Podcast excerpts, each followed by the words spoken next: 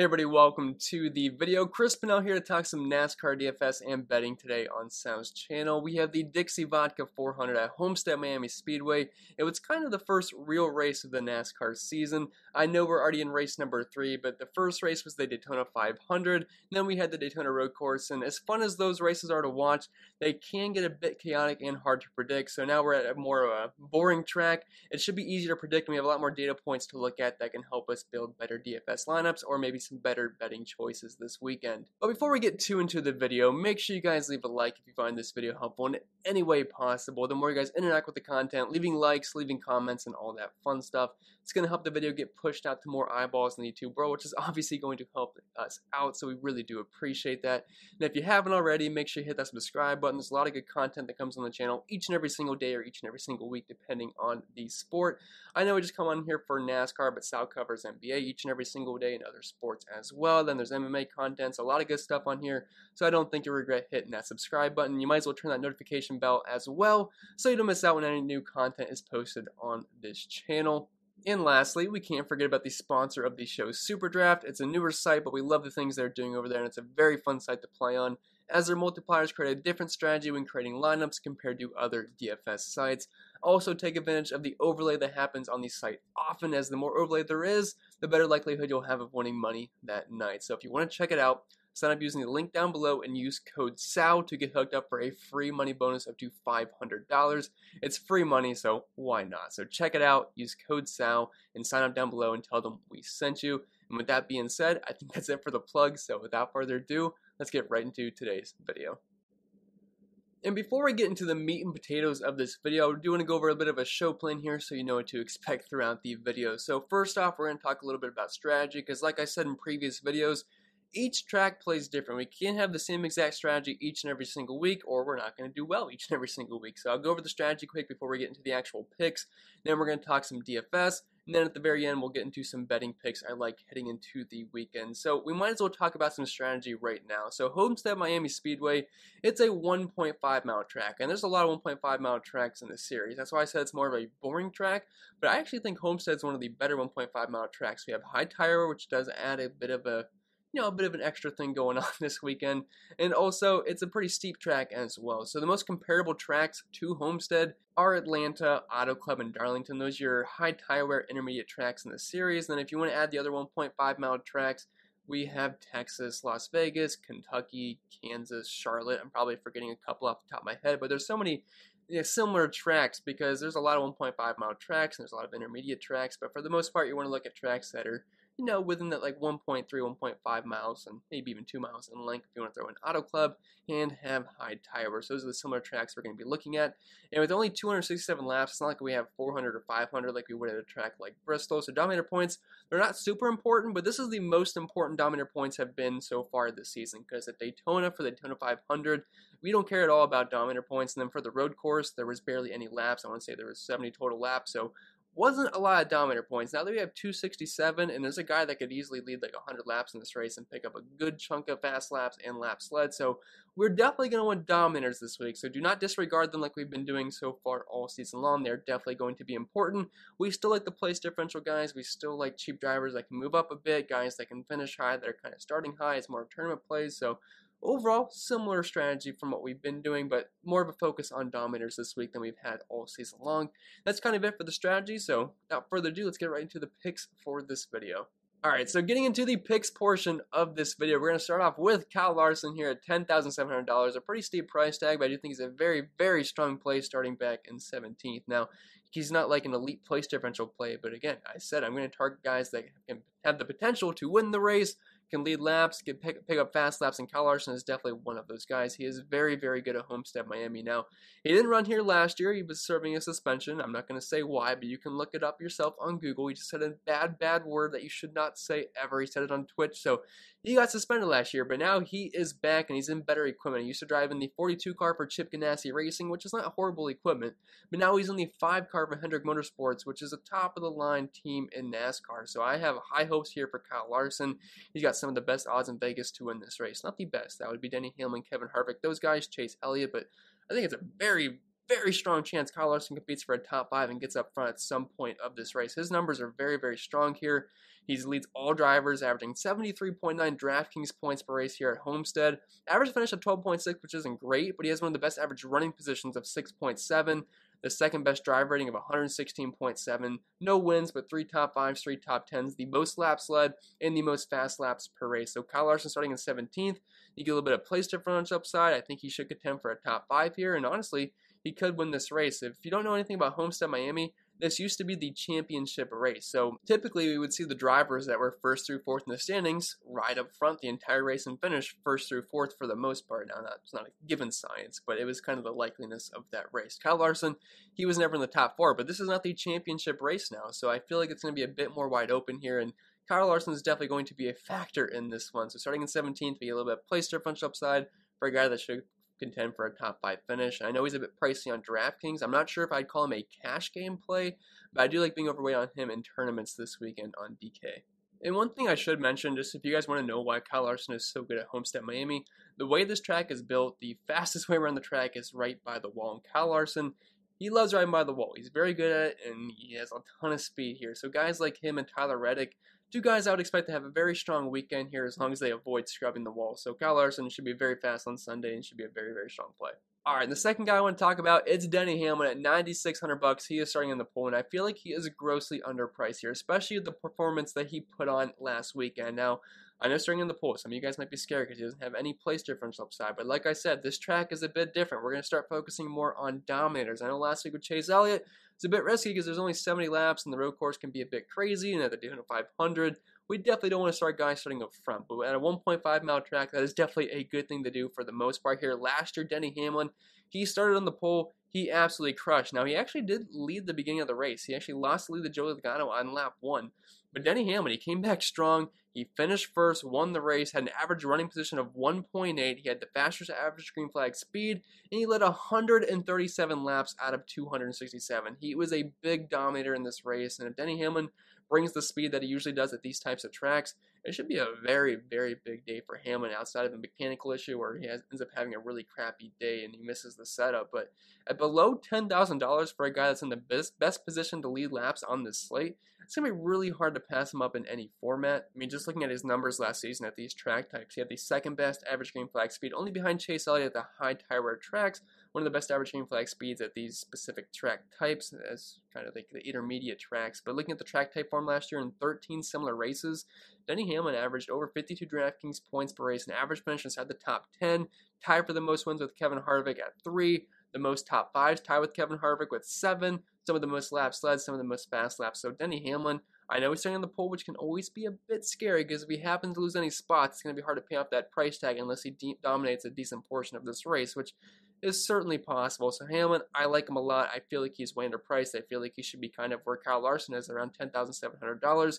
He was one of the best drivers last year, brought a ton of speed. So Denny Hamlin, I like him a ton below 10,000 bucks. All right, so now diving into more of the mid-range here, we're going to start with Matt DiBenedetto at 8,800 bucks, starting all the way back in 37th. There's only 38 drivers, so the worst thing he could do is lose one spot in this race. Now, this is not a full-on place differential race, but Matty D's a guy that should be a top 15 contender. Last year at similar track types, he had an average finish of 14.4, and if he just happened to hit his average of 14.4, we're talking close to 55 DraftKings points, assuming he can pick up like a fast lap or two throughout the race. So Matty D starting all the way back in the field for a guy that's in pretty good equipment. Because if we look at his numbers specifically at Homestead Miami, I think that's a bit of a waste of time because he used to be in really junky equipment. Now he's in the best equipment that he's ever had. He's in the 21 car for Wood Brothers Racing, which is pretty much a fourth Penske car. It's not quite up to par with them, but it's a pretty darn good car. So for a guy that should be a top 15 contender, I know he's a little pricey, close to nine thousand bucks. I normally wouldn't want to play Matty D at nearly nine thousand dollars. When he's starting all the way back in thirty seventh,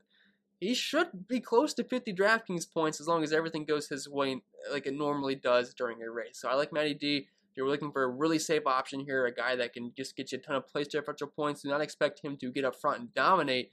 But if you want a nice, safe floor play with a pretty high ceiling as well, now he doesn't obviously have that kind of ceiling a guy like Denny Hamlin does at a similar price range because Hamlin, if he ended up losing like 100 so laps and got close to 100 fast laps, he could easily score 100 DraftKings points. Matty D's kind of capped at around 50 to 60 points, but the floor is very, very nice for Matty D this weekend. And I think that makes him a pretty strong cash candidate. All right, now this next guy, he's going to be very, very popular this weekend. When I saw the pricing on Tyler Reddick, I was like, DraftKings, what are you doing? He's going to be so high owned this weekend.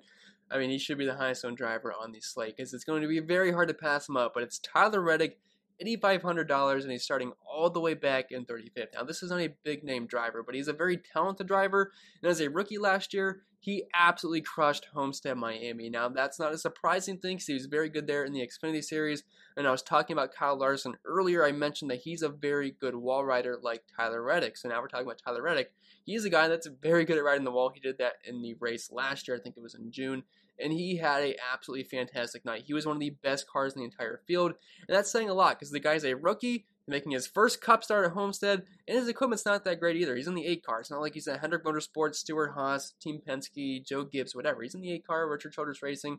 Not the obvious, obviously not the worst team in the world, but it's definitely not that up to par with those teams. But Tyler Reddick absolutely crushed. He finished in fourth place, had 85 DraftKings points. I want to say he started in 24th place during that race. He had an average running position of 3.9, so he didn't get lucky with a fourth place finish. The guy was had a legit chance of winning that race. He was that good. Had a driver rating of 115.5. Only had three laps led, but he had 48 fast laps, which was more than anybody else. He was that fast, and I think he's a fantastic play here. He has a year of experience in the Cup Series at this track and he's going to be ready, man. This is his track. I would not be surprised if he contends for a top 10. I want to say he's a favorite on DraftKings now to finish inside the top 10. At $8,500 starting in 35th, I would be surprised if Reddick does not hit 60 points here, and that's a steal at only 8500 bucks. So he's a cash game staple for me. He's an elite play in all formats, and I assume he's going to be the highest owned play on the slate. Now, a little funny thing about Tyler Reddick last year at Homestead, he actually thought the second to last lap was the end of the race. So when they waved the white flag, he thought it was the end of the race for some reason. I want to say it's because of the way that Spotter was talking to him. He said had a, he had a great day or whatever, and Tyler Reddick was like, "Thank you guys." This thanks to his team teammates and whatnot, but or his crewmates, I should say. And he ended up slowing down and almost came to a complete stop when the race was still going. But ended up having, you know, he still finished fourth and had a very strong day. So a little mess up there for Tyler Reddick, a rookie mistake. Hopefully that won't happen once again. But I'm liking Reddick a ton. This track fits him perfect, and he's elite play in all formats on Sunday. All right, so getting into Austin Dillon here at 7700 bucks starting in 22nd. I feel like he's going to be a bit overlooked this week, which I feel like is going to be a mistake because he's sandwiched in between a ton of good place differential plays. We're talking William Byron, Matty D, Tyler Reddick, those guys in the upper 8K range, and Byron's right at $9,100. And then right below Austin Dillon in the uh, lower 7K range, we have Ross Chastain starting at 32nd. Then you have Chase Briscoe starting 30th. So people are popping in a flock to those guys more so than playing Austin Dillon right in the middle there. Plus, starting in 22nd, it doesn't look as good as the guy starting in the 30s. Because when you see that three right beside a driver, that's pretty good. It's really enticing to play those guys. But Austin Dillon, he's a guy I really like in tournaments. Now, I'm not sure I'd really go there in cash games, but in tournaments, I think he's a very strong play because this guy was a top 10 machine last year at the 1.5. He actually had a win last year at Texas. Got a bit lucky, but still held his own at the very end and had a very strong race. But he actually finished seventh here at Homestead last year, but looking at the numbers, an average finish of 12.7, which is kind of right on par with his running position of 13th. Good drive rating, had a win, like I mentioned, two top fives, four top tens, eight top 15s. The guy was a, I said a top 10 machine, I should have said a top 15 machine, but for the most part, the guy was kind of in that 7th to 15th place range for the most part all year long at the 1.5s, which is good enough for me at his price point. I mean, I feel like he's going to go a bit overlooked. So, like I was saying, he's more of a tournament play for me, but Austin Dillon's someone I trust the 1.5s. Looking at his finishes the past three years at Homestead, a seventh place finish, an eighth place finish, and an 11th place finish. Those are pretty strong for a guys in the 7K range. So Dillon, I know he doesn't offer us a ton of place differential upside, which makes him a bit riskier. I do like being overweight on him in tournaments this weekend. All right, guys. So I got to be honest, I don't like any of the cheap options this week. Now, we're going to be forced to play them, but I will say I don't have a strong lean on any of these guys. But I do want to talk about one value guy because I can't give you guys a bunch of expensive drivers and then just leave you hanging with that. So Anthony Alfredo at 5500 bucks. I don't love it. He's a rookie making his first cup start here at Homestead, Miami. Starting in 27th. That's really the only nice thing I can say about Alfredo is that he is starting 27th. So I feel like he could at least hold his position, maybe move up a couple of spots, which is not that bad at 5,500 bucks. Now he's driving for John Hunter Nemechek in the car that he was in last year. John Hunter Nemechek did not have a bad couple of races at the high tire wear tracks. Not saying it was anything amazing, but they weren't that bad. And Front Row Motorsports kind of took a step forward last year. We know Michael McDowell had a pretty solid season last year. I would say it's the best season of the career. Had a decent finish here last season as well. Not expecting a lot of Anthony Alfredo, but you don't need a lot at 5500 bucks. You just kind of got to hope that he doesn't wreck out because if he doesn't wreck out, I don't think he's going to absolutely sink your lineup. And if you nail your dominators, know your place differential plays, hopefully it won't come down to your cheap guy ruining your lineup. So Anthony Alfredo, I wouldn't say it's even a super safe floor, but starting 27th for a guy that I feel like can finish anywhere from 25th to 30th, maybe some upside there. He does have a couple of starts in the Xfinity Series, wasn't absolutely horrendous, but I wouldn't say he was top tier either it's not that bad given the price tag. So if you have to get down this low, which you're probably going to have to in some lineups this weekend, I know you can build some pretty even lineups, which does look like a good way to go. I don't hate Anthony Alfredo. I do want to mention Quin Houff. He's starting 38th, which is dead last. He cannot lose you spots. Last year, an average running position close to 30th place. I know that's not it's exciting, but if he can gain a couple of spots, that's not that bad either. So keep Quin Houff on your radar as well. You could also throw in Corey LaJoie, but Anthony Alfredo is the guy I'm going to single out right here because I feel like he might have the most upside if things happen to go his way on Sunday.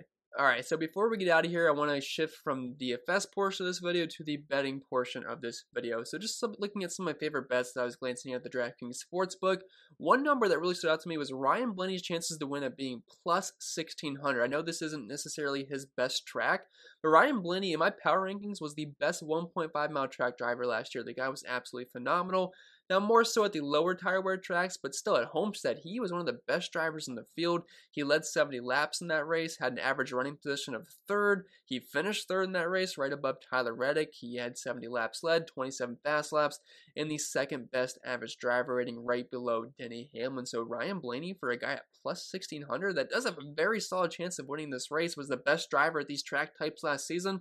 I definitely don't mind taking a stab at him at plus 1600 odds. He had the best average green flag speed last year, which is something I rely on since we no longer have practice this, these days. Average green flag speed at similar track types is something that I was really looking into last season. And Ryan Blaney, he is tops of the charts in most categories at these track types. So at plus 1600 odds, I definitely like getting Ryan Blaney there. Also has some good odds getting a, a, top three as well. Then more of a long shot, Tyler Reddick to win at plus 2200. Do I really think he's going to win? Probably not, but the chance is definitely there. And getting odds of plus 2200, I think, is good enough for me to take a uh, take a stab at it. I mean, if he gets lucky on pit strategy at the end of the race, or just happens to have a super fast car like he did last year. If you want to take a shot at a top three, which is probably more likely than getting a win for Tyler Reddick, I don't hate that either. But at plus 2200 for a win for Tyler Reddick, like I mentioned, the guy pretty much had the best car in the field right behind Denny Hamlin. I guess you could say he's right behind Chase Elliott, Ryan Blaney, but the guy was amazing. He started back in the pack in 24th, finished fourth, running position inside the top four, led only three laps, but had the most fast laps at 48. The second most was actually Denny Hamlin, who was the race winner at 31 laps led or 31 fast laps. So yeah, I like uh, Tyler Reddick a lot here. Yeah, I don't mind those odds of Tyler Reddick at all. Now it's going to be a popular bet. I know he was a little bit further back. The odds were a little bit better a few days ago. Now they're up a little bit because people are betting on that, but still plus 2200 for a guy that was so good last year, and it's the track type that fits him perfect. I don't mind taking a shot on it. Then Christopher Bell to top three, it's plus 700. I don't mind even taking a stab at him winning the race. You actually get even better odds than Tyler Reddick, but Christopher Bell, he was the race winner last week. Now I know it's a road course, which doesn't really translate to this race, but Erik Jones, who is was the driver of the 20 car, which is what Christopher Bell is in now. Erik Jones was very good at Homestead. He was good at the high tire wear tracks, and Christopher Bell is a very, very talented driver. It's why Gibbs gave him the job over Erik Jones. So they obviously believe in Christopher Bell. And the guy is in really good equipment. This is the best equipment he's ever been in. And last year at this track, he started way back in the pack, similar to what Tyler Reddick's doing this week.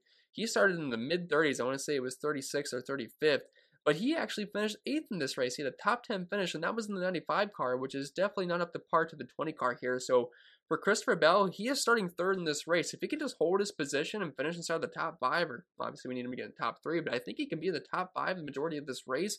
If he can squeak out a top three, I definitely think that's possible in the equipment that he's in these days. So I think you're getting good odds there, especially for a guy that's in a really good ride this season. But yeah, with that being said, guys, I think that's going to be it for the video. So I appreciate you watching. And if you like what you saw and you found it helpful, make sure you leave a like and leave your comments down below. Ask Sal any questions that you have, or me if I see them. I'll be happy to answer them. Leave any feedback. It is definitely welcome. And if you haven't already, make sure you hit that subscribe button so you don't miss out all the awesome content that is posted on this channel. Hit that notification bell as well so you get notified whenever that awesome content happens to come out. And don't forget to check out the sponsor of the show, Superdraft. You can get free money up to $500 using code SAL. Make sure you use the link down in the description below and tell them that we sent you to get free money up to $500. But yeah, that's going to be it, guys. I will see you in the next video next week. If you want to follow me over on Twitter, Chris Pennell 16. I'll have my own breakdown on my own channel if you want to check that out as well. And I got some other stuff too if you want to check me out. But give me a follow, give me a subscribe, whatever you guys want to do. And I'll see you guys in the next video next week.